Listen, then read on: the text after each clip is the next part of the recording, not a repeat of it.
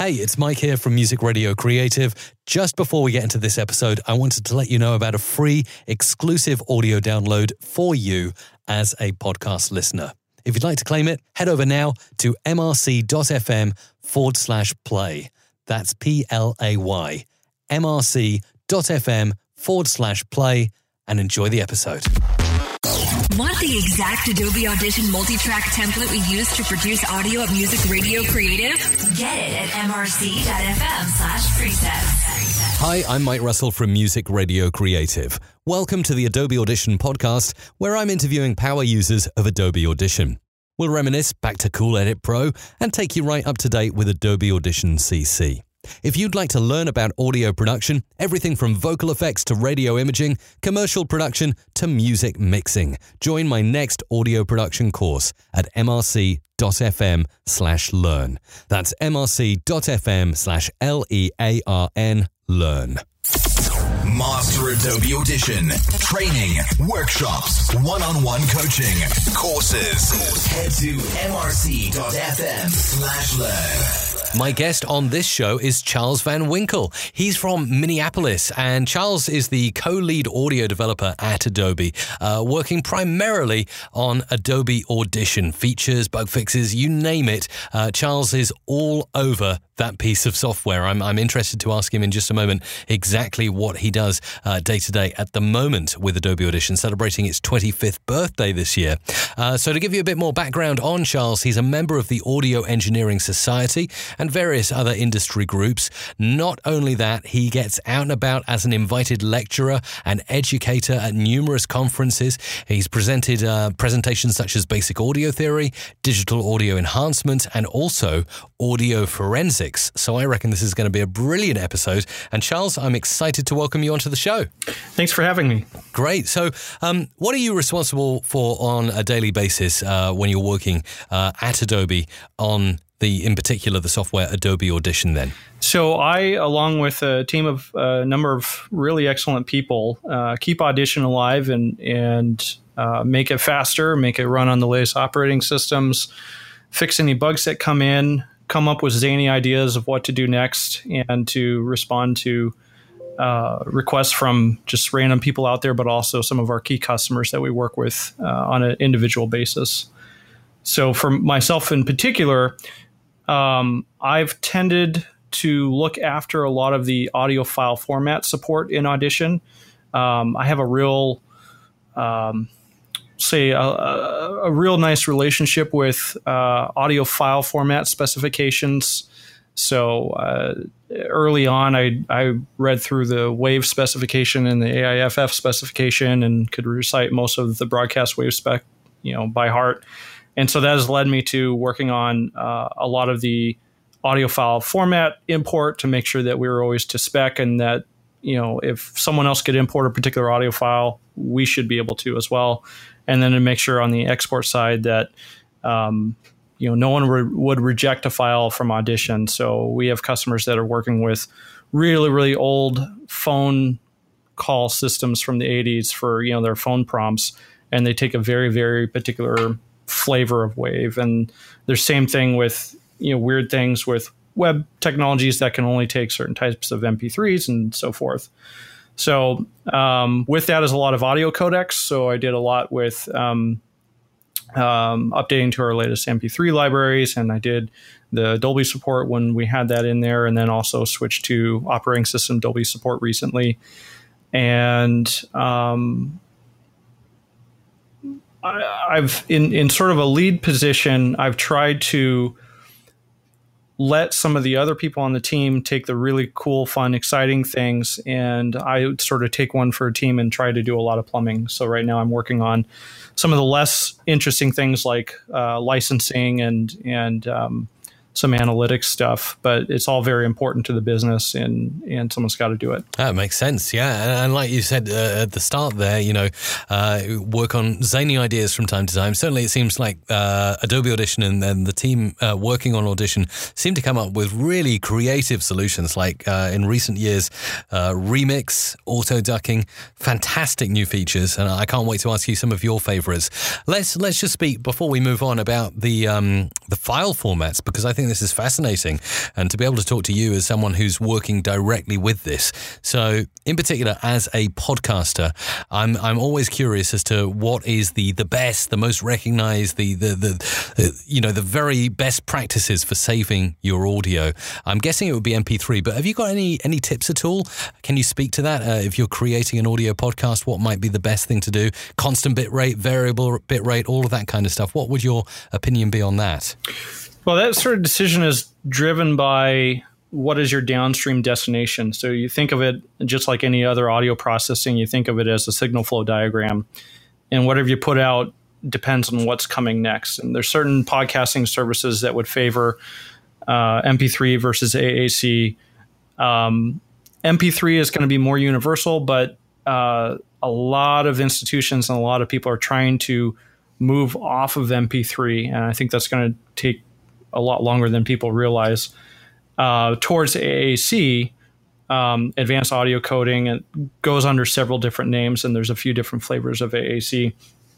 But you can get a higher fidelity sound with a lower bit rate with more modern codecs like AAC. Um, I don't want to discount some of the open source codecs, um, some of which Audition doesn't uh, support just yet, but things like Ogg Opus um, are very interesting. Audition doesn't support it yet, but I'm looking into it, and I I would find that one to be very interesting because uh, different browsers and different um, mobile phones where people in, uh, listen to podcasts have different capabilities. As far as uh, variable bit rate, often known as VBR or constant bit rate, um, constant bit rate would be the easiest for a decoder to implement. Um, VBR, you should be able to get a better um, encoding or a smaller file size. And the trade off between fidelity and file size, I th- I've since learned in the podcasting world, um, probably only really matters if you're if you have advertisements and you're monetizing your podcast. Uh, there's specific rules around uh, do the do you get paid or not? Uh, how far a podcaster gets into the file and how they measure that is sometimes file size. So if you have a large ID3 album art image at the top of your MP3 file, that has to load before the user actually listens to anything, and and how that's measured for advertisements is gets a little tricky. So I don't have a, a, real clear answer, but that's probably what you would get from an engineer, anyways. It's it, the answer is always going to be it depends, and they give you several options. That's it. But that's uh, been very interesting in itself, just to hear um, what you were saying about the transition from MP3 and uh, potential uh, future file format. So yeah, really good answer. Let's talk about um, audio production advice or audio engineering advice. What would you say over over your years of you know being a member of the Audio Engineering Society? What would you say is some of the best advice you've received? Some of the best advice I've received is to not look just at music. You know, a lot of people going into audio school, or whether it's an audio program at a um, just a random institution or a trade school or a four year university, or just doing on the job stuff. Um, a lot of people get into this field due to a love of music and a passion for music, but there's a lot of audio out there that is not music. And if you're looking to make this a career, uh, it's really good to open yourself up to other places and other um, industries or subsets that would be willing to pay you for your skills and, and your ears. Um, examples of this would be um, audio books or you know anything spoken word. Um, you can always find places that could benefit from someone who's skilled using an audio workstation and has decent equipment or you know good ears or just a passion for doing it.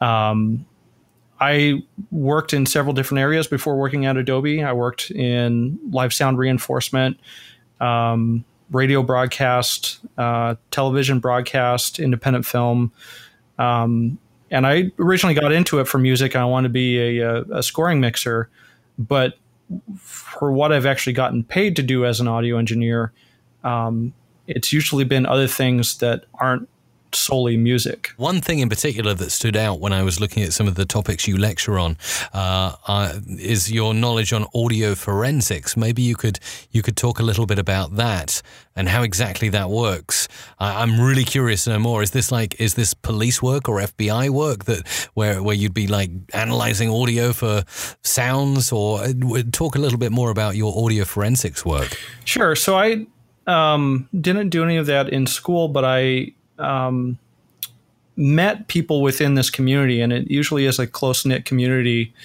Um, at an AES, an Audio Engineering Society conference, and you know there were a couple of lectures on this topic, and year after year, I'd see some of the PowerPoint presentations would have screenshots from Audition. It had that very recognizable lime green waveform that we have in the waveform editor for years and years and years. And so I go up and talk to people and, uh, who were giving the presentations, and um, you know they introduce you to a few other people, and then you get invited to a conference to sort of teach um, enhancement techniques or noise reduction techniques within Audition. And so I've done that uh, for a few years at uh, sometimes at, at, a broader conference and sometimes at uh, lesser known and somewhat secretive conferences that's specific to law enforcement, kind of an invite only thing. And I can only go to my one area and then I can't see anything else since I'm not a member of law enforcement. But my involvement has basically been teaching how do you use Audition, uh, how do you clean up files, what are some of the ways that you can tell that you're doing more harm than good when doing noise reduction? Because a lot of these files that they have from uh, surveillance cameras or you know random things have really terrible audio. Or you can imagine a um, a bank heist and the fire alarm is going off. So you have this loud bell or buzzer that's beeping or buzzing when you're trying to hear something else, or surveillance footage from a, a hidden camera in a dashboard, and you have a bunch of engine noise and, and other rumble. So it's it's teaching a lot of it's teaching the basics because the the attendees at these conferences uh, would be some of the uh, three letter and four letter agencies from the United States, and also there would be some from um, overseas, the UK, Canada, Australia, and, and so forth. Um, and then sometimes small local uh, police forces that have one guy who's in charge of all the image processing and video processing, and they also have to do audio, and they have a normal sort of patrol shift where they're out in the car and, and driving around doing normal patrol work. So they're not necessarily experts, but more often than not, they would have the Adobe Suite or now Creative Cloud because they're also doing their image processing work in Photoshop. So uh, sometimes it would be basics, and sometimes uh, we'd be talking very advanced things with um, larger institutions. They have their own internal research group, and I've um, helped review papers in this space for authenticating if a WAV file or a WMA file has been altered, and how can you detect what software may have altered it? That's usually in the metadata or the st- structure of the file. Um, and then also just sort of say, well, here's the type of noise. These are the type of tools within Audition that you can deal with for a hum versus a buzz versus a click versus distortion. That's really cool and, and really definitely an interesting uh, part of of your work. So I'm really glad you um, you were able to talk about that. Um, I'd like to know a little bit maybe about challenging projects you've worked on and also uh, your future. Let's take a look at that right now. So, for you, Charles, what would you say is one of the most challenging projects you've had to work on? As an audio engineer, some of the most challenging stuff has been as a uh, field sound mixer. Uh, so, this would be a, a, production sound mixer for film where I'd be working with a boom op and usually another assistant, and we'd be on set uh, recording the dialogue for a, a, scene in a film or a commercial or something like that. And the most challenging is is unlike being in the studio or in a concert hall, uh, you're outside in the elements. So dealing with uh, how do you mask raindrops on the Rycote on the boom pole. And how do you keep your fingers from freezing when you're out in the cold? And you know, just sort of being out in nature that has its own challenges.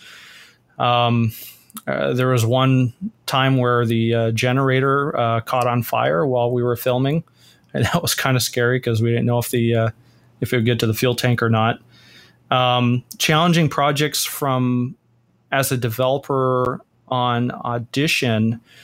Um, there's some really challenging bugs sometimes, and they're not always audition's fault, but you know they come in and, and we have to figure out you know what the cause is, regardless. And I remember uh, one bug years ago, um, probably with Audition three, uh, where I don't remember what was going wrong, but it, it something wasn't working right, and none of us could reproduce the issue in house. We had clear repro steps. We were on the phone with the customer. We talked with them, and whatever it was, it's, you know, something wasn't working right. And then we spent uh, several of us uh, spent weeks on this, and it turned out that it was some sort of software that their internet service provider, the cable company, installed along with their modem that had some sort of conflict, which is why we were never able to reproduce it in house. But it's also something we would have never guessed, and and it ended up not being our issue. But the the work to sleuth out those causes uh, takes takes some interesting skills and a lot of patience. So there's issues like that that are are the most challenging, where you're presenting with an issue, someone says it doesn't work, and oftentimes you start you know, with very basic questions and, you know, ground level and just figure out, okay, what's different about your setup or your file or your system or your workflow that we've not seen this issue in house, you know, such that we can fix it. And so there's a number of those that are, are particularly challenging. I had one where um, I actually flew out to Hollywood. This was for Premiere Pro, where a film that we were working on um, or was being edited in Premiere Pro uh, during editorial, the audio would drop out randomly, and we couldn't figure out why. And this was a very unique setup with, um, you know, a fiber optic network to a huge, you know, shared storage that was raids and raids of uh, SSDs, you know, terabytes of it. Um, a really, really tricked out Mac Pro, and you know, huge amounts of RAM, huge number of processors. Yet the audio would drop out randomly, and it turned out that we would read the audio from the file, we'd put it into memory uh, to cache it for when we need to play it. And by the time that we got to play it, there were certain circumstances where we would have released that audio before the playhead got to that position. So we prefetched the audio, then let it go, and then asked to play it, and we could say, "Oh, where's where's the audio I expected?" And that one took a while to figure out um, partially because I had to figure out how that system worked in Premiere first, and I had to build some tools to analyze what each of these components in the system were doing, and then figure out a fix with with another gentleman. And that was a pretty rewarding one because um, that made me eligible to get my name in the credits for this film. So among the small, lesser known independent films and commercials that I had worked on um, there's at least one A-list Hollywood movie that has my name in it, and so that was kind of fun. That's super cool. And uh, yeah, just listening to what you said there about you know troubleshooting all the way back to Audition 3.0. That's a blast from the past. Um, and and yeah, I can I can well imagine how challenging it must be when you get reports uh, saying you know Audition isn't working in this case, or uh, I'm on this operating system and this is happening, and then trying to replicate that your end. And like you say, particularly if it if it is a hidden issue at the user's end, which may not at first be apparent. I mean, yeah, how you managed to discover that it wasn't actually the user's computer, but it was something on their modem that was affecting uh, their use is amazing. Something uh, I, I, hear quite a bit, and I, I, would be really curious to get your take on this. Uh, you know, as someone who's who's working at troubleshooting these problems uh, from the Adobe end, um, often people will come to me and they'll say, "Oh, you know, my my audio isn't recording correctly. It's it's dropping out, or it's clicks are coming into play." Um, and you know, one of the things I always think about is like changing the the IO buffer size. I mean, is that the one one fit for all solution, or is is that where we should be looking, or what would you usually do when you're troubleshooting these kind of problems? Maybe you can you can provide a few more tips because this is something I hear all the time. Yeah, absolutely. So. Um, up front, I'll, I'll give the de facto engineer answer. It depends. So, um, looking at the IO buffer size is a good place to start. Um, usually if you are playing back and not doing any live recording, you could actually increase your buffer size rather large. What that does is that allows Audition to process larger chunks of audio in a single, you know, time slice at a single time less often. Whereas if you have a smaller buffer size, we go through the entire rendering loop on smaller blocks more often. So that will usually require higher CPU load if you have a smaller buffer size. The beauty of having a smaller buffer size and why you would want to tend towards that lower end is if you're recording. Uh, because if you're monitoring through the software, you would want that buffer size to be as low as possible because you would want the recording latency to also be as low as possible. Um, but if you're just editing or playing back, you can actually notch that up, and that allows you to have more plugins or more effects or uh, other things going on. If you are monitoring um, during recording, like you know doing punch-ins, whether it's for uh, voiceover work or for music, um, the best way to go would be to monitor through hardware because then you can have absolute zero latency. But not every device allows for that. So if you're just recording through a mic input on your desktop or your laptop, um, you might not have that option. But if you have a prosumer piece of gear or a professional piece of gear, usually there's a way to um, route the recorded signal back out to some output or the headphones. And that's usually ideal if you can do that. And at that point, you can change the buffer size to whatever you want and not have any uh, latency effects. That's super helpful. I mean, that's amazing information uh, on setting the buffer size in particular. Okay, so we, we've looked at the challenging projects you've worked on, uh, some, some of your great audio production advice. What about something cool you'd like to work on? This could be something inside Audition or something, you know, completely out there that you, you would be excited to work on in the future. Maybe a, a project you haven't even told anyone about yet. What would that be? Become a great audio producer. Learn the secrets of creating great sounding audio.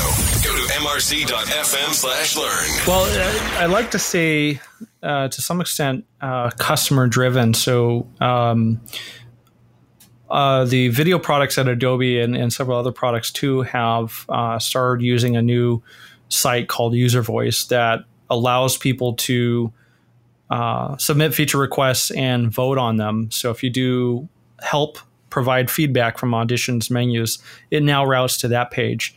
Uh, Pro Tools has been doing that for years with IdeaScale, and Durin Gleaves, the product manager of Audition, he and I had looked into several of these services years ago, but we couldn't get uh, traction with the broader Adobe management. But um, I, pro- I, I look at that list regularly, even though it's only been out for a few months, and there's certain little things that would be really cool to do a lot of the fun ones that we can just do on on our own or on the side, like as a Skunkworks project, um, we would call it a JDI or just do it. So sometimes if it's something small, that's like okay, yeah, it'd probably take me two days to do. Sometimes you you just need a break from whatever you've been working on normally and just do something that you can complete and finish. So there's a few of those that are on my mind. I won't go into the ones which those are, but uh, to your original question um, I'd like to get the um, Premiere Pro round trip with Audition um, much better, uh, at least to a, a state that um, kind of makes other interchange formats irrelevant, at least for our products. So no need to use OMF or AAF, you know, between our two products. Um, there was a GSM noise removal uh, thing that I had prototyped, and they actually got a patent for. Um, I got it pretty close, but never got it to the finish line where it made it into the product. And now almost no one has GSM phones, so that sort of DSP or noise reduction isn't as useful. Um, I toy around with the idea of other generator effects, so just simple, you know, toy things like um, like a Morse code generator. We used to have a DTMF tone generator in the older versions of Audition, just bringing those back. That was the generate speech feature uh, was one that I did a few years ago on my 10 year sabbatical. Um, so once I once Adobe employees hit 5, 10, 15 years, they, they get a few weeks off. And um, I'm a little bit of an addict in working on the code base of Audition. So I, I wanted to do a new feature that, and that was a random one that wasn't on the list. Not too many people were requiring it, but I noticed that there were APIs to do this both on Windows and Mac OS. And so I thought, okay, well, let's make a feature out of this. And I didn't tell anyone I was doing it. And, and when I got back from my sabbatical, I said, ta da, here you go. And there's a few other people on the team uh, that do features like that. and it's it's grown to the point where a few of us have um, alter egos, uh, named egos. So um, there was another person who did a feature this past winter that was kind of over the Christmas break, and uh, he blamed it on a gentleman named Rudolph. And uh, I have an alter ego for someone that does, you know, happy surprises, and his name is Ludwig.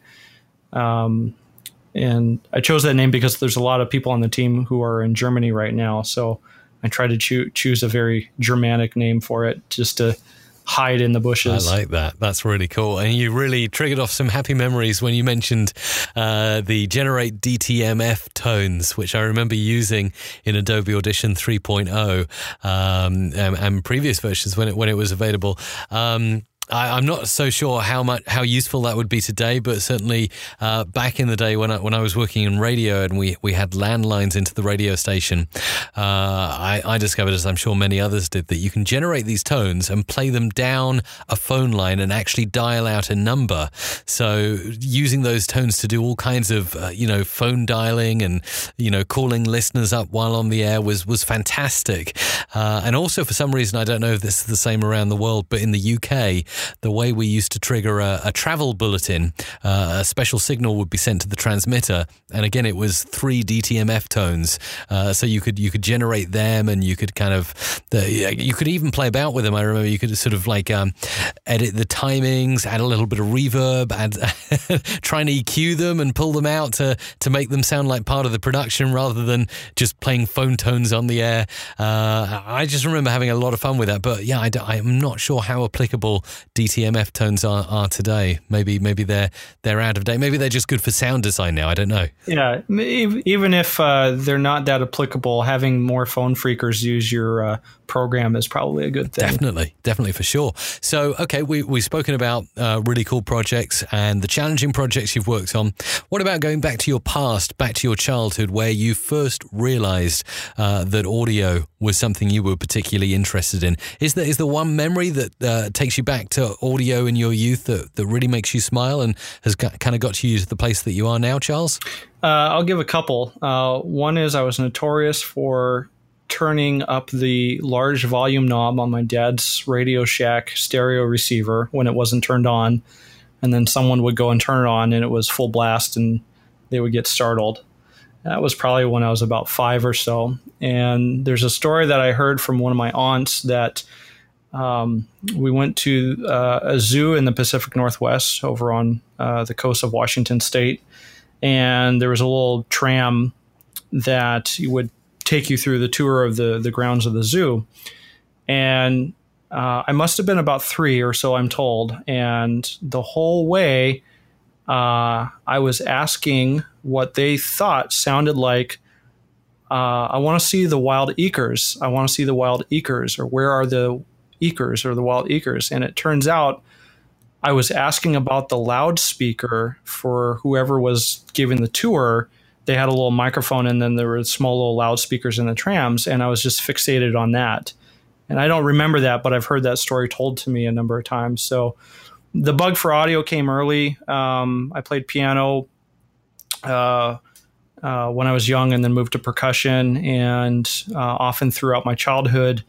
Um, i had uh, personal computers available to me and at some point during high school i realized you can put technology and music together and you end up with audio and and I've been on a straight course for that uh, ever since then. So I've I've been very fortunate that um, I, I knew what I wanted to do in some fashion very early on, and I know a lot of people don't have that luxury.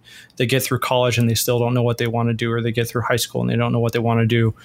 Um, I didn't have that issue. It was audio from a very early age. Um, probably taken apart eight track players and things like that. Wow, really cool memories. And going back to that five year old Charles Van Winkle, are you are you still turning up audio and playing it loud, or have you kind of mellowed out a bit now?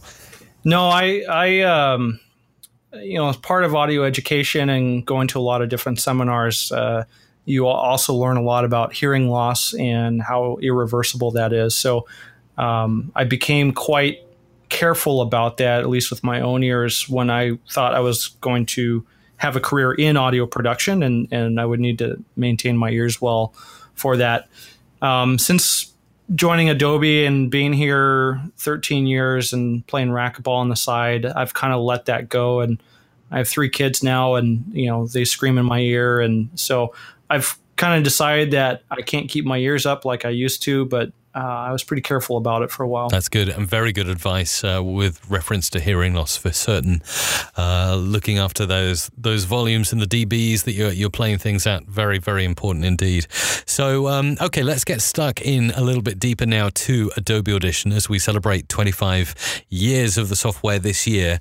Uh, this is going to be, i I'm sure, a tough question to ask you, Charles, as someone who knows uh, Adobe Audition pretty much inside and out. But if you had to narrow it down to just a favorite feature in Adobe Audition for you, what would that be? Well, it's probably because I already mentioned it. It's generate speech, uh, just because um, it was fun to do. It's simply fun to play with. Uh, and uh, some of the other people on the team didn't uh, see the value in it uh, right away. They're like, "Well, what's what's the point and what's your long term plan?" I said, "No, it's just a toy. It's just going to be fun." And it's really satisfying to see random people on Twitter or online mention the feature or show a usage of it and how much they like it. So for me, um, I started out as a tester on Audition before I became a programmer, and almost all of my bug reports started from scratch. So it's, it's you know launch the application, go to generate tones, create a file, just to show that it didn't need to be file specific. So everything was generate tones, generate tones, sometimes generate noise. And now it, uh, my default when I need just some audio to test something with or to have a non-empty file with which to start, I'm always going to generate speech and having different voices say different things. And it's just adds a little bit more uh, fun and personification to the process. That's really cool. So, branching off from that uh, favorite feature, Generate Speech, which I also think is fantastic, I have two questions branching off from that. Uh, so, maybe you can speak to those. Firstly, I, would really like to know uh, some of the use cases you're discovering. So, how are people using this feature creatively? And, and secondly, I, would love you to speak to uh, how exactly that works because I understand if you're on a Mac or a PC, you get a different set of voices. So, sometimes you talk about, oh, there's this cool voice. Oh, but it's only if you're on a Mac. Is there any way you can you can change that or expand the voices that are available, or is it basically the OS that you're using? So maybe you can answer both of those questions. Uh, yeah, so uh, the second one's uh, easier to answer. Um, you can actually install additional voices, um, both from the operating system manufacturer, you know, uh, Microsoft or Apple, um, or there are some third party companies that create voices you can license, just like you would li- license um, stock sound effects or stock music, or you would license a plugin. You can license a uh, voice synthesizer. Uh, there's a few companies out there, and I think we have them documented in our help article on this feature. Um, I, don't want to uh, leave any of these manufacturers out, but one of the ones that had a lot, and I know that I worked with to validate that their voices work on both Mac and Win, is a company called Cepstral, C E P S T R A L, and um, the licensing will depend on what sort of productions you're using them for. Um, a small project or a large project, like a large film, the the rates would change. But I liked the time that I had to work on this since it was kind of a side project that I could make sure that the feature could withstand operating system upgrades or other changes and it's not just something that we would be responsible for ourselves. And a lot of the features in Audition where we can do that, where we can rely on open APIs um, and, and open frameworks, gives longer life to a feature or to Audition itself um, other examples, we've done that with uh, audio file formats. So both with the um, the voices and the formats, you can see a change between Windows 7 and Windows 10, where Windows changed which voices were available by default. Um, Colin, back to your, f- your first question, Colin Smith, who used to work at Adobe and now does training for various Adobe products on his YouTube channel, um, I think as video revealed, um, had a very cool use case when he was debuting this his take on this feature. And um, since he de- talks about all the Adobe products, he was able to snap his finger and he he switched out the background behind him on on his um, uh, video to uh, Charles de Gaulle Airport in Paris, and so it made it look like he was in Paris um, to some extent.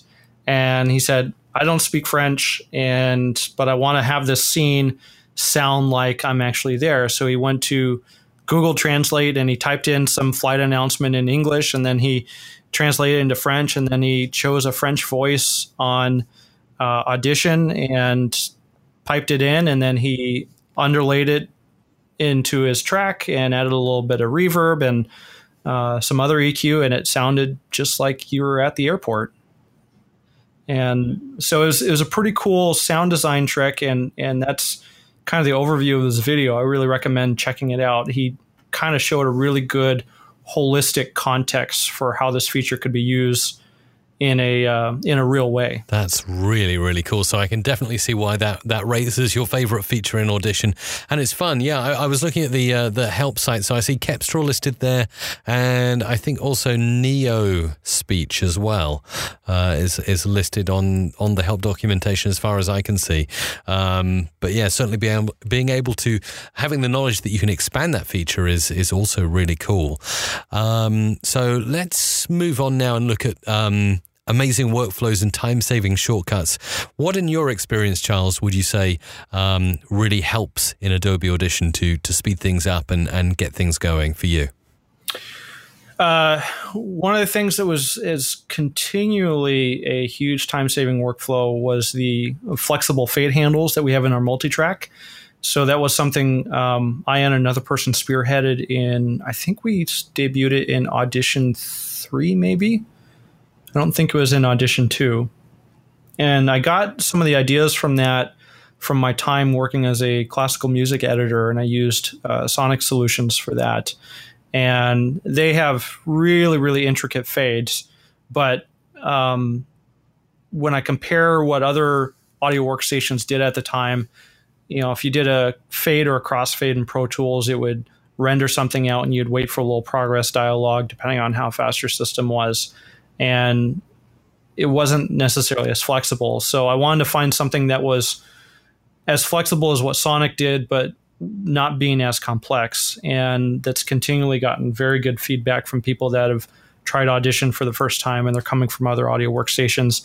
And especially if they're coming from a nonlinear video editor where uh, crossfades, or as they would call them, transitions, in my mind, is a very cumbersome process for something that is so critical to audio editing and mixing is just having your cuts sound okay and to be able to blend together. Um, so that is a simple thing, but is a real time saver. Um, some other tips and tricks that I've given to go back to some of the forensic stuff is uh, sometimes you might find it more interesting to reverse a file, uh, reverse the audio uh, before running noise reduction and if you think about noise reduction being, you know, a typical synthesizer, attack, decay, sustain, release envelope, uh, sometimes depending on what you're going for, you might want that slope to be reversed. Um, so you'd reverse the, the audio, run your noise reduction, reverse it again back forward, and listen to it. And sometimes I've ran noise reduction both forward and backward to kind of get a you know a, a cross envelope on certain things. Um, a lot of people don't think to do that. It's not really suggested in the UI, but that's a really interesting tool um, that you can use for noise reduction. Um, if you if you have a little bit of time to do some trial and error. Wow, I really like that. That's never anything that I've ever thought about reversing before running noise reduction. But I, I guess yeah, you're right. In the in the way that audio could be constructed, that could be a a, a really cool tip. Uh, so brilliant. Well, we've um, we've had a good deep dive into uh, some of the features inside Audition, those time saving uh, shortcuts and workflows. Um, let's talk a little bit about um, gear, if you'd be willing to. So, um, any audio gear that you particularly like or recommend, whether it be uh, a microphone, uh, a preamp, a processor, a bit of MIDI gear, any, anything that you're particularly a fan of? Uh, I think the most important thing is a good set of headphones. And for any audio professional, whether it's live sound or film or radio or music, is a good set of headphones that you can trust and listen to in a number of environments. So when I was working in classical music, I stuck my flag in the uh, Sennheiser HD600 camp. And um, I have other gear that's more expensive, but uh, those things um, don't have any kinks in the cable, and it has its own Pelican flight case that uh, has a very hard shell, and and um, they're taken care of quite well. So I would say find a really good set of headphones, invest in a good pair, and learn how things sound on those, just like any other reference system, and uh, that helps you sort of tune how you mix or how you listen to things. Uh, headphones is really, really important for noise reduction, and it's really, really important for other sort of precision based uh, workflows. So that's my favorite. Um, uh, for preamps, uh, again, a lot of when I was purchasing gear was in the um, classical music uh, part of my career. So uh, Millennia preamps, and I had some Schoeps microphones that I still have and I bought some DPAs. So I had some omnidirectional DPAs that I would use for wide mics, and then I have some uh, uh, match set of uh, uh, subcardioids uh, that I would use for closer things, and I was use those for recitals, and they're also in a flight case and have been sitting for years and years. But as my kids start having uh, recitals, I'll probably become one of those parents that comes in with uh, a truckload of gear for something that's very simple, but I have to use it somehow. Nice. Really cool advice there. So, um, well, the whole episode has consisted of some really, really interesting uh, features, workflows, ideas, um, and lots of lots of knowledge. Uh, so, definitely one of those shows that people will be, uh, I'm sure, uh, replaying to to capture everything that you've said here, Charles. But um, I'd like to really wrap up by asking you what you would tell